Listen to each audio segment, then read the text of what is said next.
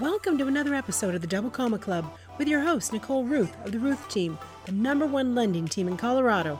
I've had a lot of conversations with first time home buyers making assumptions that aren't correct. So that's what we're talking about today. I am busting eight home buying myths. That's it. That's all I'm talking about. So I wanted to start with the most obvious one. Can you guess it? Buyers think they need to put 20% down. That is one of our most common conversations. I need to save up more for a down payment. I'm not ready yet. I can't possibly afford something without putting 20% down. So, who knows where that even first started? I'd tell you back in the day of savings and loan banks or back from the depressionary area, but there's no specific point in time where 20% down was an all time required. So, why is it thought to be true today? Well, one could guess that it hovers around the fact that you have mortgage insurance if you put less than 20% down.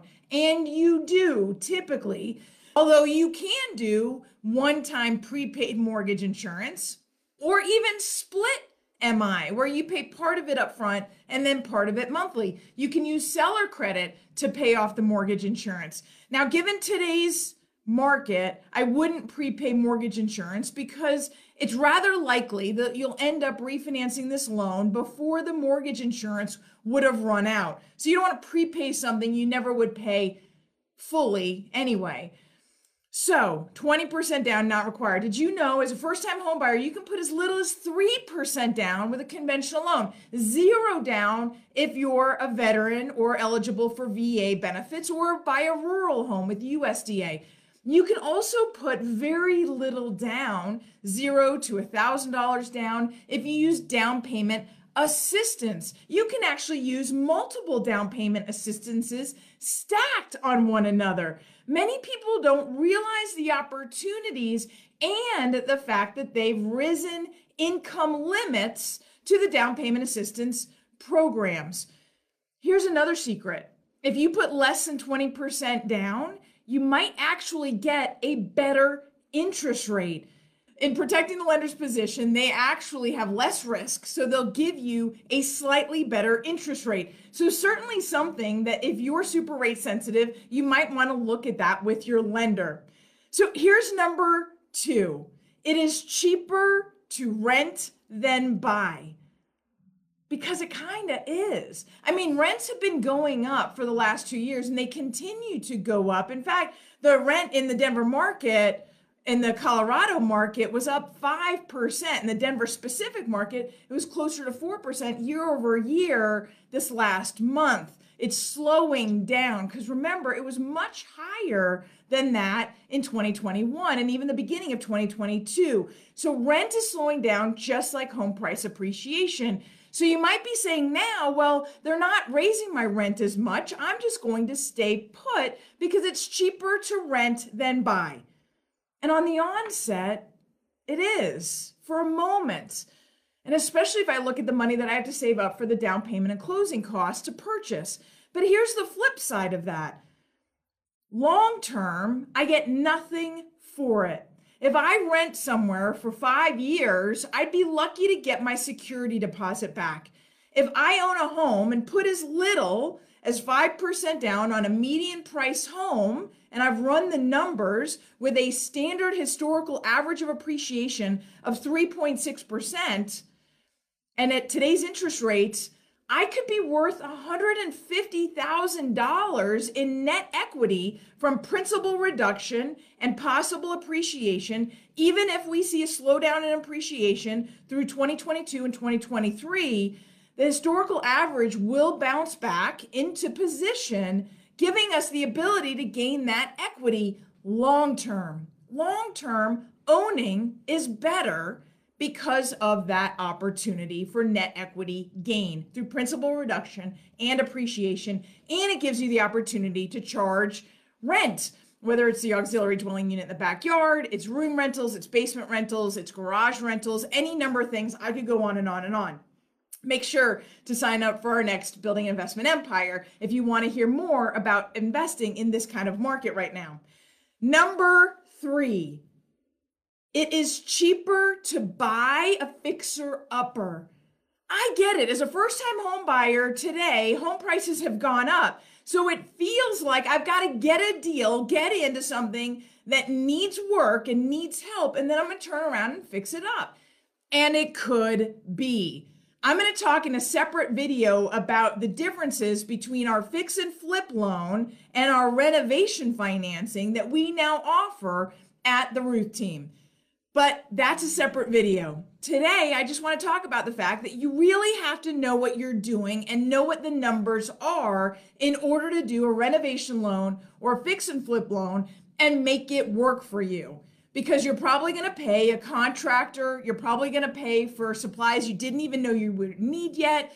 You could end up having scope creep. And ultimately, the cost to renovate a home could add up and put you exactly the same place or higher than purchasing a home that's already done, especially if it's already done from a builder or contractor who already has all of their workers in place and is able to go from job to job to job and take advantage of efficiencies right? I'm not saying don't buy a fixer upper. I'm saying do your homework first. It's not necessarily cheaper to buy a fixer upper, even though HGTV wants to make it sexy and sound like it is.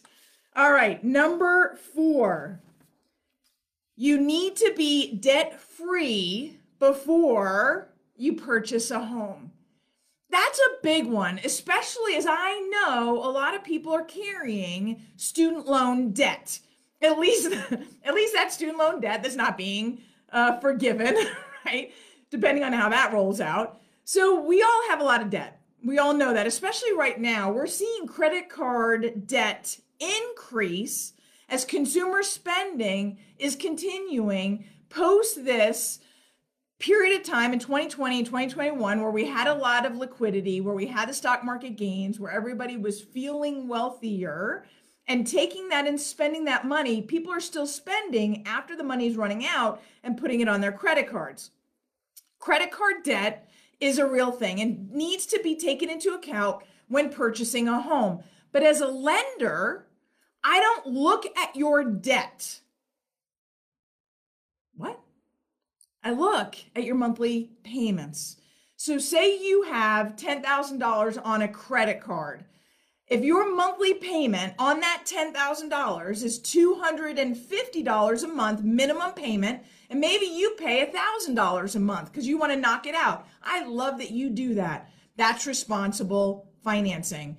But if the minimum payment is 250, that's the number that I'm going to use against your income to determine your debt to income ratio. I'm looking at your monthly numbers, your monthly credit card minimums, your monthly student loans. Maybe you have an IBR, an income based repayment plan, which drops your payment required on those student loans.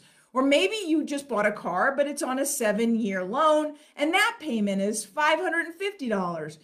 Well, you might pay a thousand or 750 or 1500 towards your debt. I'm not going to count that.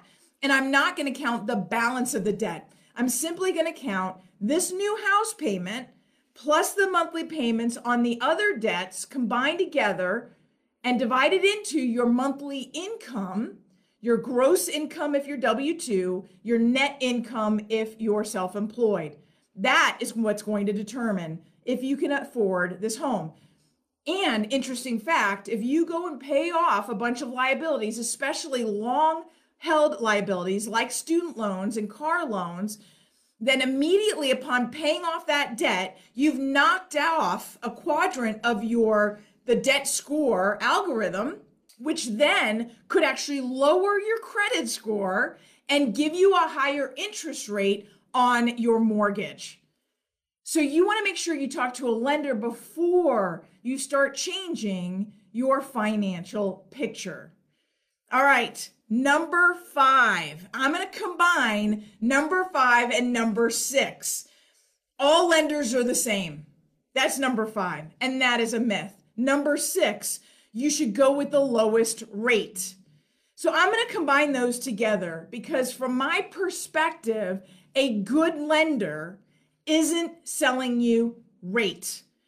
A good lender is educating, advising, and structuring a solution that's not only good for today, but creates your financial wealth through real estate for years to come, right? We know that in this economy, the market's shifting. We know that in this economy, we could see interest rates drop, whether it's the middle of next year, if we head into a recession the, at the second half, or if it even gets pushed along because the Fed changes direction and maybe it happens in 2024. I fully believe that it's going to happen in late spring, summertime of 2023, but there are different opinions in that. And trying to assess what's the best solution for you today so that you can structure yourself safely to not only overcome the challenges that might occur in 2023 and 2024, but to also put yourself in a position where you don't pay too much up front, knowing that you're probably going to refinance, or determining what the full picture of that home will be for you. Will that home be turned into a rental? Would you be moving your parents into that home for long term care for them to get them closer to you? Can you rent out the basement? Is there another structure for that home? Is this home something that long term you're going to scrape and build a new home on? I mean, there are so many conversations that we have with our clients that shopping for the lowest interest rate albeit I do understand the need to get the best financial picture, is short sighted because the lowest interest rate alone could be on the very wrong program. Or a lender could be showing the lowest interest rate with the highest costs to procure that rate. So what does it cost to buy that low interest rate? If I have a, if I go to market and show you an interest rate of 5.75 or 6%, but it costs two or three points to get there. Is it worth it in this market? Or what about looking at 15 years or 30 years or ARMs or down payment assistance, which has higher interest rates but gives you free money that I can then refinance out of? I mean, there are so many strategies that we want to use in this market, including seller credits and 321 buy downs, right? How do we optimize the programs that are available today?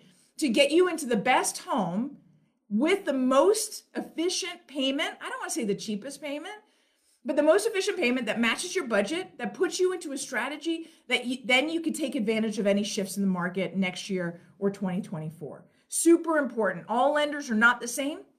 All lenders ultimately don't care about your financial success.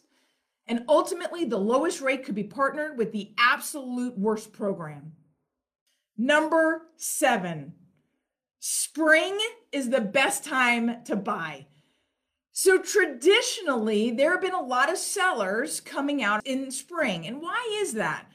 Sellers are traditionally buyers, which is part of the problem that we're seeing in inventory right now as new listings have been held back. It's because those sellers don't feel good about their chances to buy again. Sellers just don't sell and turn to renting. That's why spring is ultimately typically the best time to buy because more sellers come to market. Those sellers wanting to turn around and find the opportunity or the home to purchase, to put their kids into school or get themselves settled during the summertime to take advantage of being placed and settled by fall. That same reasoning, though, creates additional competition if more sellers come out and sellers are traditionally buyers that means that not only do you have first time home buyers whether it's they're graduating from college they're moving into a new job any kind of situation where buyers are waiting until spring because historically sellers are waiting until spring. So sellers come out i want to take advantage of more inventory. So as a buyer i'm going to wait till spring. Those sellers also become buyers. And now i have more competition for the same number of homes now, let's think about 2023 specifically, because if we see interest rates drop, we're going to see even more buyers come out who are pent up demand, whether it was from 2020, 2021, because they couldn't get in because of the multiple bidding and the high over asking, or from 2022, they didn't get in because now they started to have fear around this recession and high home prices and whether or not the housing market was going to pop and the bubble explode and home prices were going to drop and all the things. right? So it moved from an inability to get in to a fear to get in. And now in 2023, if rates drop, they're all going to say, now's the time to get in. So not only is spring additional competition because you have sellers who are becoming buyers, but now you also have additional competitions is simply because the economy that we're coming out of and then moving into. So what I would tell you is the off seasons are the best seasons for buyers looking for deals. If you're looking for an opportunity for a seller to do all of the inspection items on the inspection report, to pay for a 321 or a 21 buy down to drop your interest rate, knowing that you'll refinance next year more than likely, right? Not absolutely, but more than likely. Now is the best time to get that price reduction, to get the seller credit, to get the inspection items, because sellers who are on the market right now really do want to sell their homes. They're not on the market just to dip their toe in to see what they can get. They know what they have in front of them. They have a buyer pool who's looking for deals. They're looking to be on the market to sell. So, as a buyer, you can take advantage of off seasons, and you should, because when the market turns, you can take advantage of that with a refinance. Which is, side note, also why I love the 2 1 and the 3 2 1 buy down over arms because as much as I think interest rates are going to drop into the mid fives, middle of next year, my crystal ball is as fuzzy as yours. So if it doesn't, being locked into a 30 year fix with a, a temporary buy down is a strategy that produces extremely profitable from a monthly budget perspective results for a buyer today with long term security that there is no downside risk to. All right, that was number seven. Number eight, our final one. Number eight, you should find a home before applying for a loan because let's face it, the home is sexy and the loan is not. I get that. My job is not the better half. My better half is out there showing you homes. And a lot of homes today and a lot of buyers today are online. So if you're looking online and you're just browsing, people don't start browsing unless they're really interested. And as soon as you start browsing, you're going to start seeing those homes that are going to start being appealing. It's the same way that when you buy a white car, all you see are white cars. So you're going to start seeing those homes that are starting to be more appealing based on your growing family, or maybe you're downsizing, or maybe you want to move into a, a different neighborhood in a better school district, or have a backyard that opens to an open space, or any number of things.